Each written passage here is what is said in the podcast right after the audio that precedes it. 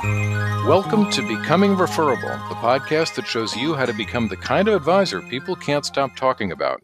I'm Steve Wershing. On this episode, we talk with Kevin Knebl, a hippie in a suit who is desperately searching for another vowel for his last name. Kevin is an expert at leveraging social media to build relationships and attract more clients and referrals. Kevin entered the business world with no business experience and with the good luck to be introduced to some excellent mentors, became the top salesperson internationally for his company and then went on to become the top salesperson for three other companies in different industries. And that was before LinkedIn. Once social media arrived, LinkedIn specifically, it meant he could establish and nurture those relationships like never before. But that's a message many financial advisors miss and consequently get frustrated that their social media marketing campaigns fall flat. Our conversation covers all those basic principles and a lot more. And listen through to the end when Kevin describes his high touch marketing system that can help you attract a consistent stream of people to talk to. Here now is our conversation with Kevin Knebl. Kevin Knebl, welcome to the Becoming Referable podcast. I'm so excited to have you here. Well, thank you, Stephen. It's an honor to be here. Now, we uh, for anybody who's not heard of you, who obviously is not on LinkedIn, um, you know, I, would like to I'd like to to be able to to tell everybody a little bit about where you come from. So, you know, tell us about tell us about being a hippie in a suit and a little bit about your journey. Best opening line ever, Steve. Yeah. right, exactly. How's that for a beginning of a podcast? So yeah, that is that is a great opening line. So so years ago, what I used to do for a living when the Earth was cooling was I used to be actually a professional piano player in New York City. Completely different line of work than what I do now. And um, I can assure you, if you're young and single and you can play Gershwin and Cole Porter and Billy Joel and Elton John, it's a great gig. So back in those days, uh, my hair was 18 inches long and I was totally a hippie. And um, through a chain of events, I got into sales and I eventually was blessed to become the top salesperson for four separate companies and four different industries. And that morphed into a speaking career. So, um, obviously, when I got into sales years and years ago, 25 years ago, I cut off my hair and I looked like a normal, clean cut person. But last summer, my kids, I have three children, one of each. My kids said to me last year, my kids said to me, Hey, dad, we know that years ago, when you used to be a piano player, you had really long hair and we dare you to grow your hair back. and, and, and I'm the kind of guy that you probably shouldn't dare me to do something because I'll probably do it. So I figured I would take their dare for like 30, 60, maybe 90 days max. But at 90 days in, I said, you know what? This is fun. Let's keep going. And now I'm probably coming up on almost a year um, I've also grown a beard and a mustache. So if anybody looks at my social media platforms, I haven't updated the picture on my website yet, but if you look at LinkedIn, Facebook, Twitter, Instagram, Pinterest, you'll see that my, my hair is quickly approaching my shoulders. And um, so I, I've called myself a hippie in a suit for years and years but now I truly look like a hippie in a suit because I walk on stage in a suit and a tie, but I look like you know I look like Jerry Garcia. So um, so that's that's my hippie in a suit, and it's uh, uh, and I've you know adopted a hashtag hippie in a suit, and I, I, I, I initially thought that my audiences, which are primarily financial services audiences, I initially thought they would boo me off the stage and throw things at me. But actually, just the opposite has happened. They have told me, Kevin, it actually enhances kind of your message and what you talk about. And I've been told that I look like the love child of Mozart and Einstein, and you know, so it's um, I'm, I'm, just having a lot of fun with it, and that's my story. Yeah, well, I well, it's it's all about differentiation, right? So I think yeah. you're right up the right alley there. Now, now you you sort of glanced over this, but I'm not going to let you get away with that. I, you you know, you said so you were a, a jazz a jazz pianist in New York right. City. Right. And I, uh, I've heard your story, so I, I, know kind of where you where you went with that. But but I, you just sort of glossed over the fact that you became the top salesperson at, at four different companies in four different industries. I think you need to go into that a little bit because I, I you know, I, I think how you did that, financial advisors in our audience could really learn something from. Well, yeah, thank you for asking. So, so when I first got into sales in 1992, at, when I was a piano player, and then I got into sales, um, a sex change would have been more in my comfort zone. Okay, so so I was completely out of my comfort zone, and um, I was literally scared out of my mind. I would often throw up in the morning just because I was afraid to go talk to human beings. I could talk to human beings behind the piano, but I was never ever going to talk to human beings in the context of business. But so I was very fortunate that I had some great mentors that taught me Kevin, once you figure out the technical aspect of your chosen profession, whatever that is, once you figure that out, your long term success is actually not going to come down to your technical proficiency. Now, that surprised me because I thought, well, you know, of course it would. But no, that doesn't make any sense whatsoever because that would mean that everybody that's excellent at what they do would be wealthy. And nothing could be further from the truth. Sure. So I so I asked them. I said, "Well, if, if that's not the differentiator, what is?" And they said to me, "You know, the key is that you need to actually be able to create, nurture, and deepen relationships with people." And people do business with and refer business to people they know, like, and trust, which I heard from Bob Burg way back in 1994. And so they told me, Kevin, you don't necessarily need to study sales strategies why don't you really study interpersonal skills and human, um, you know, human, uh, just common sense, basically. Just just study interpersonal relationships and, and human nature. So I did that, and I picked up How to Win Friends and Influence People and books like that. And I didn't read them; I deeply studied them, and that led to an extremely successful sales career across multiple industries. So um, I'm not the normal salesperson, I don't think, because I really don't have any sales strategies. I just take a real deep, sincere interest in people. And that really is a huge differentiator. Does, does that make sense? Yeah, yeah, and and and and and you you know you um it, what you were talking about and what you talk about when you present and when you talk about social media and things is that you know it's it's about relationships and it's about the social aspect of it. And that, that's a term that, that financial advisors throw around a lot. But I, I don't know um, that that they really appreciate it in the in the way that you mean it. So can you tell us a little bit more about um, about what relationships in this context means to you and developing yeah. them and, and what that yeah. meant to that sales career?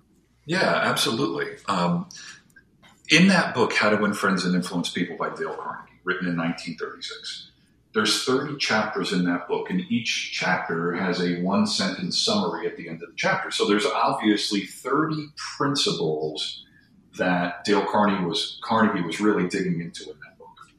One of the key principles that's really stuck out a lot to me over the last 25 or so years since I first started reading that book is to take a sincere interest in other people. Now, prior to Al Gore inventing the internet, Okay. it would be difficult for me to learn a lot of information about Julie Littlechild, right? Because what would I do? Would I go down to the library and look, you know, in the microfilm for, Julie? you know, you had limited ways of taking a sincere interest in other human beings prior to the invention of the internet.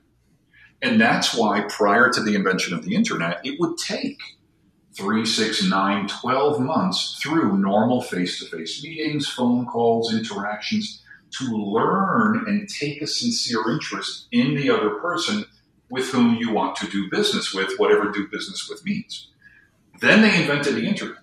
Then in, on Cinco de Mayo, 5th of May 2003, LinkedIn was launched.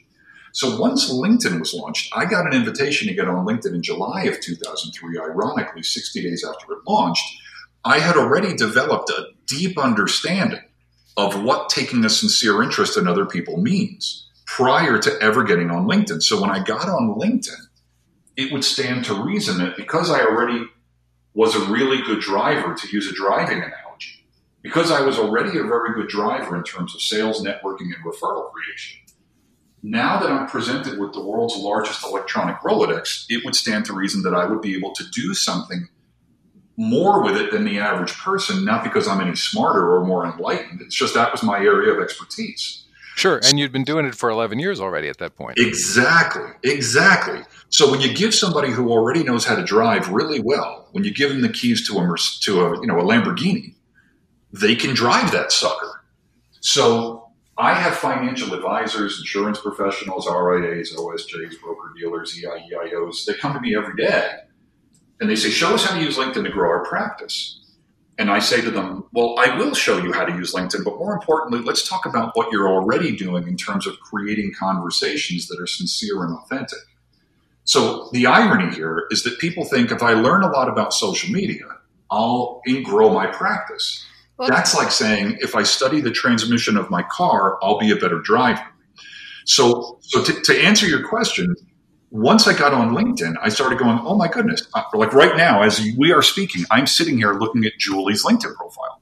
And I can see that she lives in Etobicoke, Woki, Woki, Ontario, Canada, however I pronounce that, right? And I can see because she's willingly and openly telling me she went to the University of Toronto. She has an MBA. She went there from 92 to 94. I can see whatever she's willing to tell me.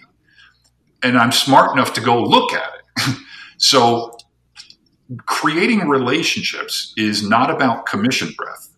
It's not about, you know, cleverly figuring out how to bring into the conversation with a prospect how you can help them it's it's really conveying a feeling is really what it is without trying to sound too woo woo. But again, remember I'm a hippie, so when when you take a sincere when someone takes a sincere interest in you, there's a feeling conveyed with that that you can't fake, and by observing people both online and offline, it is very simple to figure out what really makes them tick as a human being and then to use that in a simple, natural, conversational way without being a sales pitch. I can see looking at your website, Galen McCormick, your daughter Clara, you're some kind of a crazy West Coast swing dancer.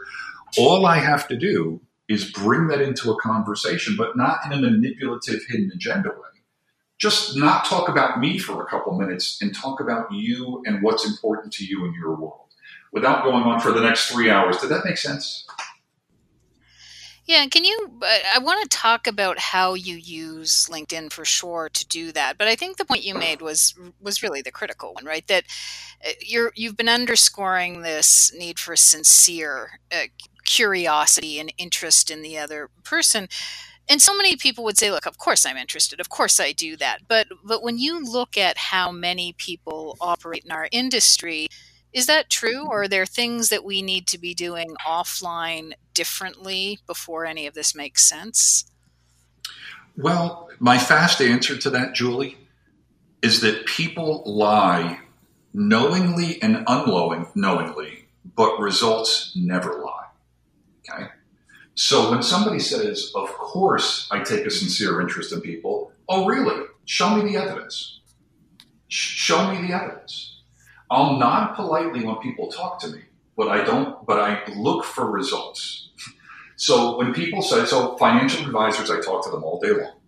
They tell me, you know, at least the fully functioning, rational, non insane ones say, yes, I'm interested in helping my clients. And I go, but does the client tell me about your client? Tell me about your client and their children's names. Tell me about what they like to do in their spare time. And often what happens is there's a lot of silence and I say, well, in your mind, you feel like you really take an interest in your client, but if you can't answer these questions, there's very little evidence that the client really knows that you care about them as a person. They know you care about their portfolio, but they don't know that you care about them as a human being. And again, it's a simple misunderstanding of the statement, all things being equal, people will do business with and refer business to people they know, like, and trust. Let me say one more thing real fast and then I'll shut up if you were to say to me, Kevin, what do you really do for a living?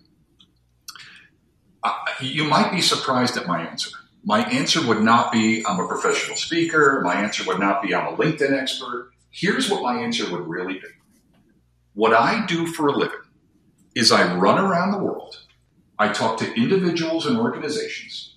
I get them to agree in the first three minutes that the statement, all things being equal, people will do business with and refer business to people they know, like, and trust. I get them to agree in the first three minutes that that statement is 100% accurate, and it is. And then I show them how they innocently violate it every five minutes. that's how do they? That's really what I do for a living. But I don't make them. I don't call them stupid. I just point out you're telling me that you believe all things being equal, blah, blah, blah, blah, blah, but then you do this. And I can point to a couple different thises, right? And if you want me to answer those in a moment, I will. Once you point out to somebody that what they're doing isn't working, you don't have to tell them to stop anymore. They will naturally stop. All I do is I, with humor often, I point out to them that what they're doing is actually do, accomplishing the exact opposite of what they're intending to accomplish. But I don't call them stupid. I just point it out, and then they naturally go, "Oh my God, I never realized that these things that I'm doing are actually shooting myself in the foot." Does that make sense, Julie? It does. So, so yes, please do give us a couple of examples of what we innocently do to to betray that. Well, one of the things we innocently do is we talk about our product or service before the other person asks. Mm. Mm-hmm. Okay, sure. Now, now, now let's now let's really think about this for a second. If I meet you somewhere, Julie, wherever, airport, bar, conference, mm-hmm. whatever, if I have to figure out a way to bring into the conversation what I do for a living before you ask me, which one of us is more interested in what I do for a living? Yep. Yeah. Yeah. I am, mm-hmm. right? This is the whole concept of elevator pitches, which is a bunch of BS because people don't talk in elevator pitches. so, an elevator fish pitch is a form of manipulation. People do not like to be manipulated, people like to have conversations. So, I will not mention at all what I do for a living until somebody asks me. And even then, when they ask me, I'll say, Do you really want to know or are you just being polite? Well, now I've really got their attention because nobody's ever answered the question, what do you do for a living that way in their entire life? So I won't bring into the conversation what I do. I will also make sure that I use simple little, like I, I look at emails all the time from different people in business, and they're the most clinical, sterile things you could ever imagine. And then I just point out to them, you just told me that people do business with people they know, like, and trust. What I call the know, like, trust factor, the KLT factor. So I'm constantly telling people in this communication that you're about to send to somebody, whether it's email, voicemail, you know, a letter, whatever it is, is there some warmth and some sincerity and some authenticity in there? So really what I'm helping people do is maybe get a little bit out of the left side of their brain and understand that they've got a full brain. You know, that that, that I don't care how bottom line somebody sounds. They're, adults are just kids with long hairy legs. That's all they are. so we need to err on the side of being warm and friendly. I don't mean be a doormat. I don't mean give away the store. I don't mean not mean be naive and innocent. But in a more and more bottom line world, being nice is an almost unfair competitive advantage. And so you you talked about LinkedIn, and I mean that all makes perfect sense. And I'm glad you, you sort of raised this because it's different context when we talk about social media because obviously we're usually looking just at the tactics, but but I like how you've bridged this sense that it's it's not manipulative. So, but let's talk about what it is. Let's assume for a moment that the uh, mm-hmm. the interest is genuine. Um, where are you seeing some of the big opportunities to then uh, really, you know, light that on fire a little with with LinkedIn? Well, I think there's one one thing that I've kind of noticed over the years that when I use this context suddenly for the listener or the person that sees me on stage, suddenly what I'm talking about makes so much more sense. So let me preface my answer with this. If people will look at social media, whether it's LinkedIn, Facebook, Twitter, whatever it is, if they will look at it like it's a cocktail party, then it makes so much more sense than just being another narcissistic tool in a more and more increasingly narcissistic society. Because if you look at it as a cocktail party, have you ever gone to a cocktail party, Julie, where you've really looked forward to somebody running into the middle of the room and going, Hey, I'm here. Let me tell you what I'm really good at, and let's make it all about me. Okay. So, so have you have you ever gone to a cocktail party just hoping, desperately hoping that somebody's going to try and sell you something? No. But if you look at the way most people use social media, that is exactly what they're doing. They're all they're talking about with their commission breath is that all they're talking about is themselves and how smart they are and look at me and I've got it all together. And they're completely missing the point that this is the world's largest electronic cocktail party. Now, when you go to a cocktail party, the person that you enjoy talking with is the one that doesn't talk about themselves. It's the one that actually says, Hey, Julie, how long you been doing what you do. If you had known now, if you had known back then what you know now, might you have made some changes over the last 10 years? How did you get into your, these are simple questions that I learned from Bob Burg's book, Endless Referrals years ago, right? And it's not, again, it's not about manipulation. It's taking a sincere interest in the other person and letting them talk about the, their favorite subject, which is themselves. Now, what I find is that when you allow somebody to talk about themselves, if they're a normal, fully functioning, rational human being, they usually then ask you about yourself. That's just a normal interpersonal skill. So, I would the first thing I would advise to any advisor listening to this is look at a platform like LinkedIn, not as your shameless self promotional pitch machine, but how can you use this tool to mingle and create conversations and start to build relationships, make introductions?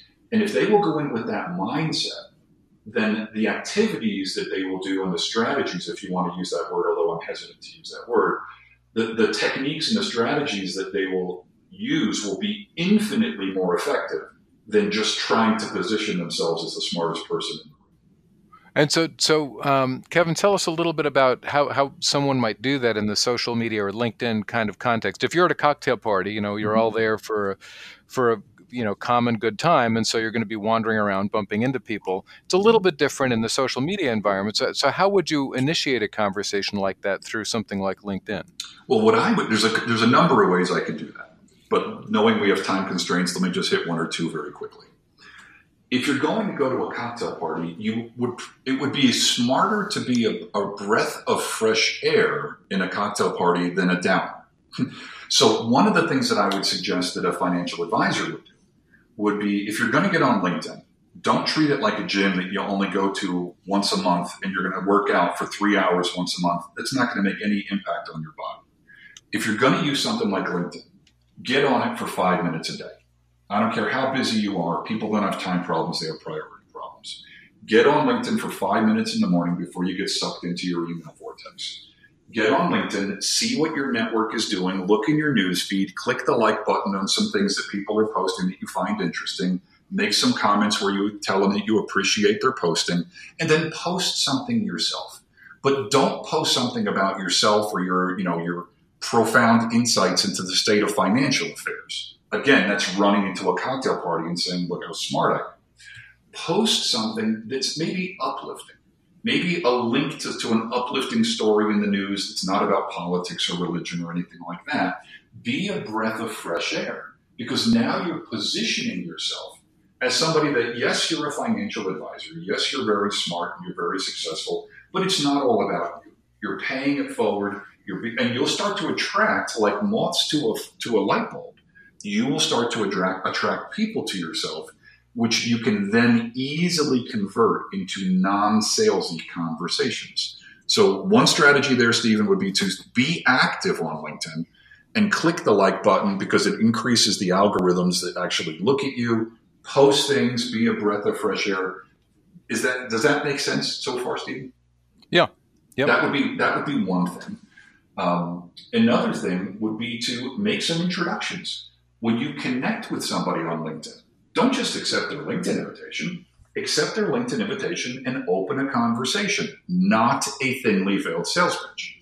And but then also use LinkedIn Sales Navigator tool to look through all of the other person's connections to identify if there's any people that you might like a warm introduction to.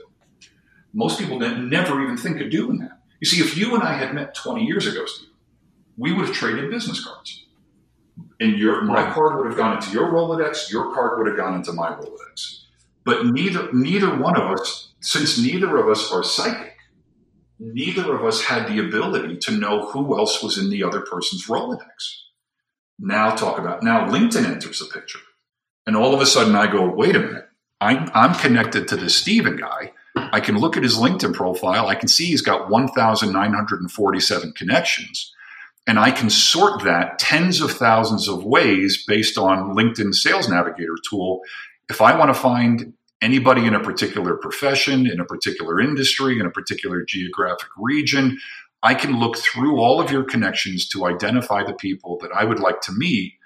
And then I could approach you very elegantly about the possibility of a mutually beneficial referral relationship.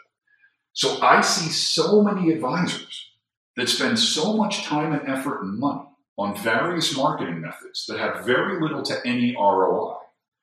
And then I just point out to them, you are sitting on a gold mine. you are a mosquito in a nudist colony of opportunity. You just all you need to do is know how to actually mine through your LinkedIn connections connections.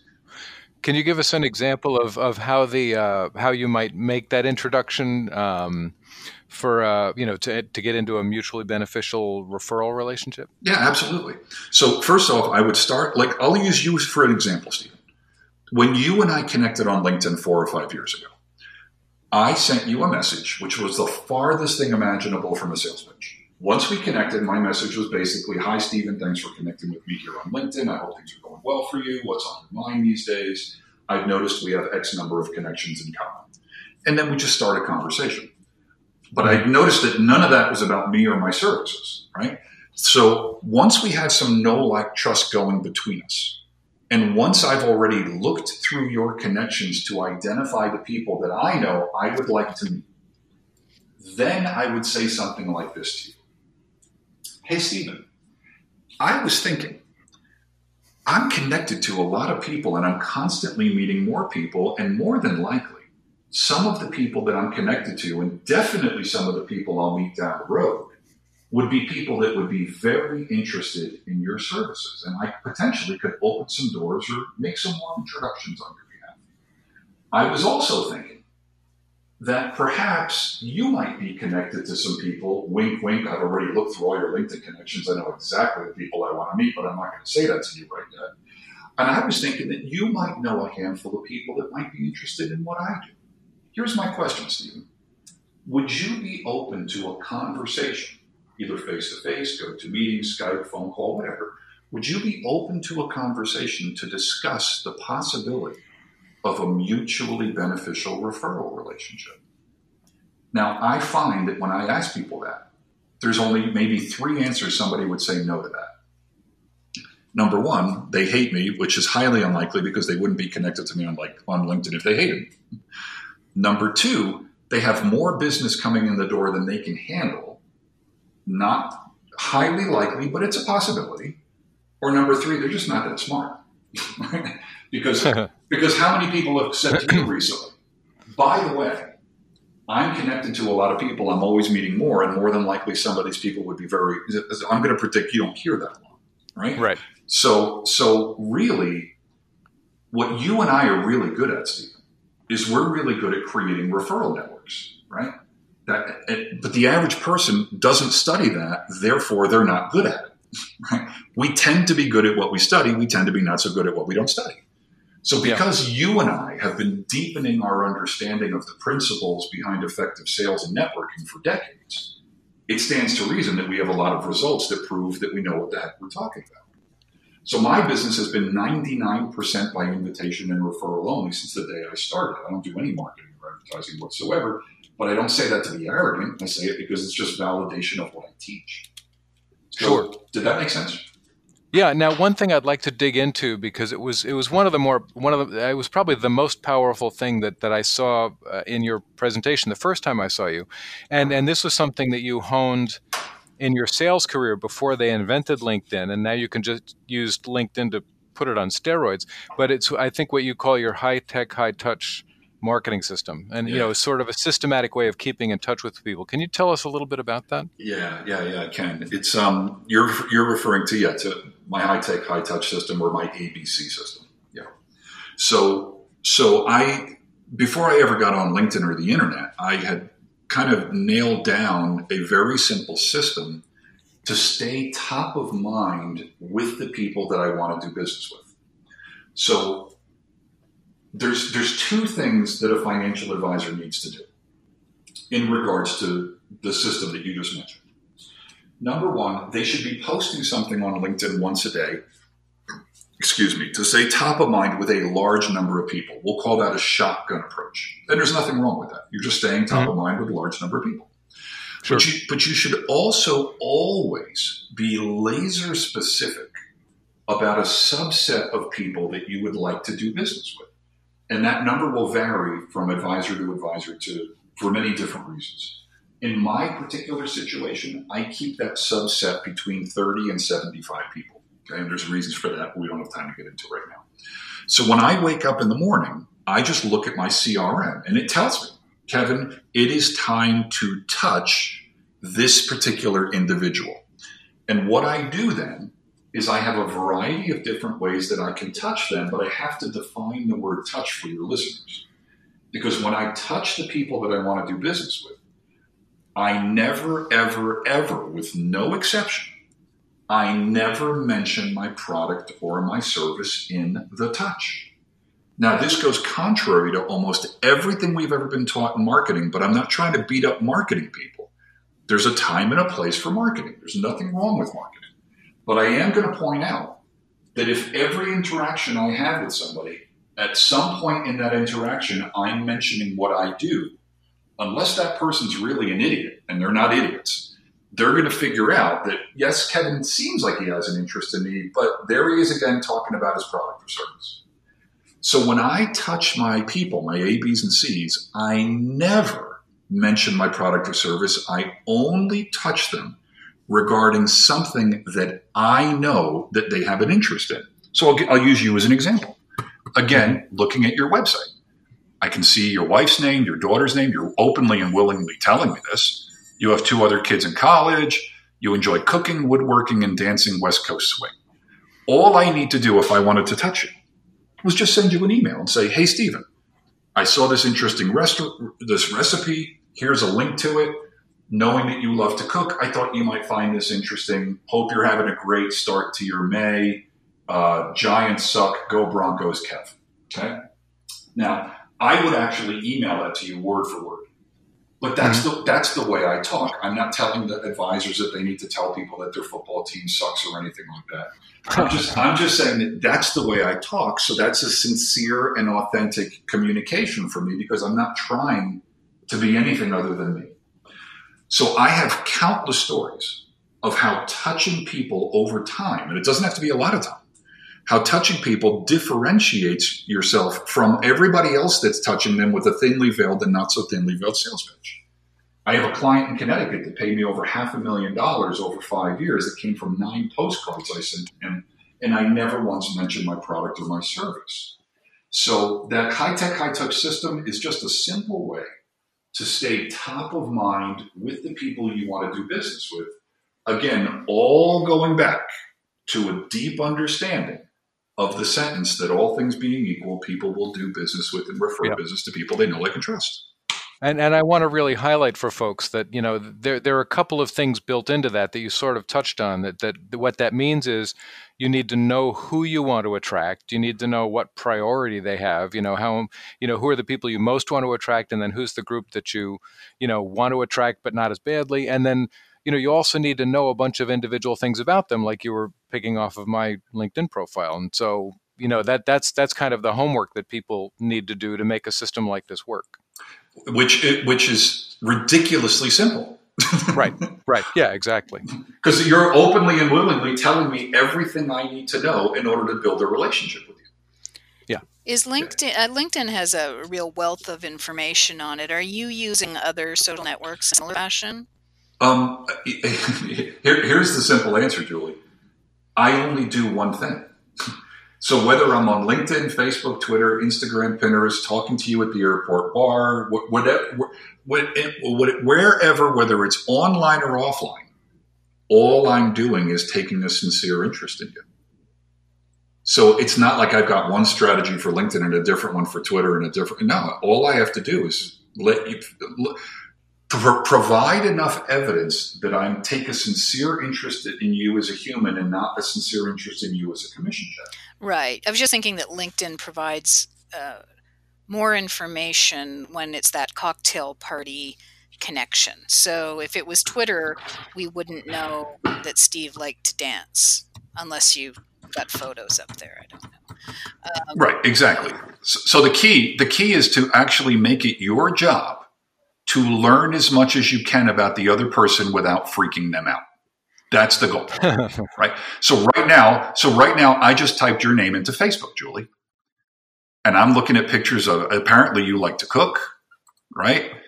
But I'm not going to bring into the conversation something that you know th- that would freak you out and make you think, how did, how did he know that, right? Because now I, you know, because now I freaked you out, right? So, but all I'm saying is, in a more and more interconnected world, we are literally sitting on so much information about so many people at our fingertips. If we can use that in an elegant fashion to create, nurture, and deepen a relationship, we're home free. Game's over. So let me ask you, what, and I, I feel like you've answered this question, so it's not that I didn't hear it, but I really feel it's probably worth clarifying as we're reaching out and we're connecting genuinely with a lot of people, there's some point at which they understand what you actually do for a living. But you're suggesting that that, that point comes because they ask in, in one of those interactions. That's where the marketing, so to speak, in air quotes, happens. That's when they begin to understand that there is work that could be done. Uh, it's not a secret. It's just that we're waiting to be asked. Kind of. So let me ask you a question, Julie. Yeah. Are you married? Yes. What's your spouse's name? Greg. When you first met Greg, wherever that was, a bar, a fraternity party, an airport, I don't care where mm-hmm. it was. When you first met Greg, were you attracted to yes. Greg? Did you reach out in the first 30 seconds and try to kiss him? Um, well, it, it, was a weird night. No, um, no, I. uh, no, no, I, I like how you you know hesitate on that one, Joe. Now follow me through this because for the next thirty seconds or so, this is gonna. This might sound a little woo woo, but I am not trying to be woo woo. We are getting to the heart of the matter right now. You were attracted to Greg, but you did not try to kiss him because you just don't kiss a cute guy named Greg in the first thirty seconds. Precisely. You you probably started a conversation and then at some point, that probably escalated to a cup of coffee or maybe a drink and then maybe a movie. And now at some point, I'm assuming a kiss transpired because you're married.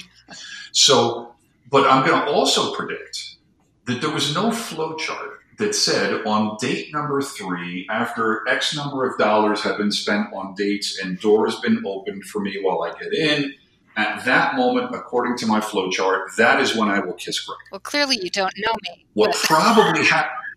what, what, probably happened? Yeah, what probably happened is that at some point you just felt this would be a good time to kiss. Now, this is what makes sales and high level sales and really succeeding in mm-hmm. business an art and a science. Because if I said to you, how would you have known the right time to kiss Greg? You probably couldn't give me a definitive answer other than I just knew. Right. So so what I it's the same thing. so here's the craziest thing. Almost every single thing we've ever been taught in sales and marketing is a thousand variations of how to walk up to strangers and try to kiss them. and then we and then we wonder why we get slapped. What do you mean, why we get slapped, Kev? Let me define slapped in business. You don't get your phone calls returned. Your emails go into a black hole. You're spending a lot of money on marketing and you're just wondering if it's actually paying off. So, what's ironic about this is that in our childhood, we learn all of this very naturally. It's called making friends, right? And then we go through school, we enter the business world, and we think that the rules have changed. That doesn't make any sense whatsoever because that's the equivalent of saying that the gravity in your home works differently than the gravity in your office. That's nuts.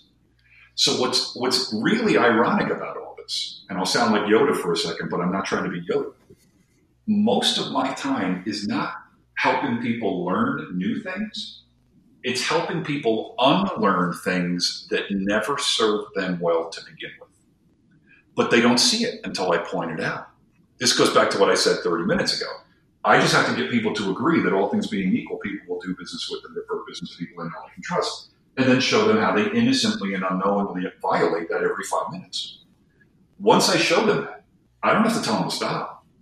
They'll, they'll naturally stop. Once you realize you have bad breath and you're repelling everybody, you're probably going to brush your teeth. All I have to do is show people that they have commission breath far worse than they really realize they have. well, on that sunny image. Um, I, I, so I, I, you know, I, the, Kevin, I, I love your programs, and I learn, I've learned so much from you, and I, I think everyone who's listening, you know, if you have an opportunity to see Kevin or hire him for a meeting that you're doing or something, you should do that.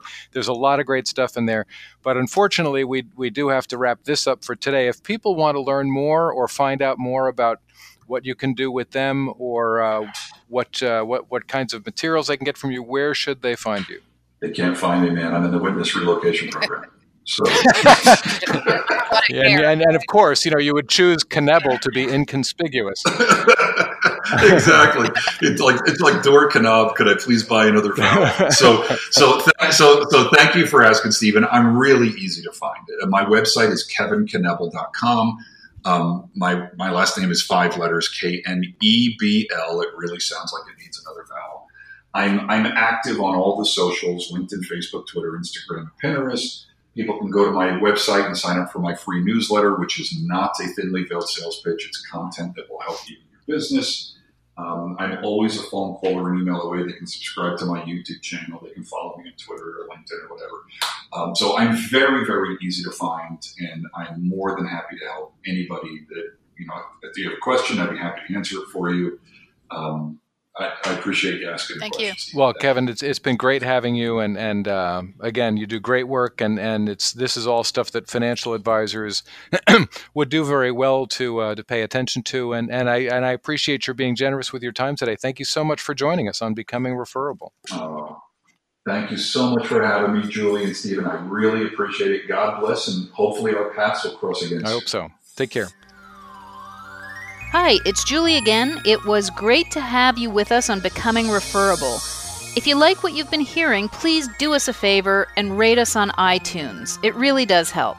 You can get all the links, show notes, and other tidbits from these episodes at becomingreferable.com. You can also get our free report, Three Referral Myths That Limit Your Growth, and connect with our blogs and other resources. Thanks so much for joining us.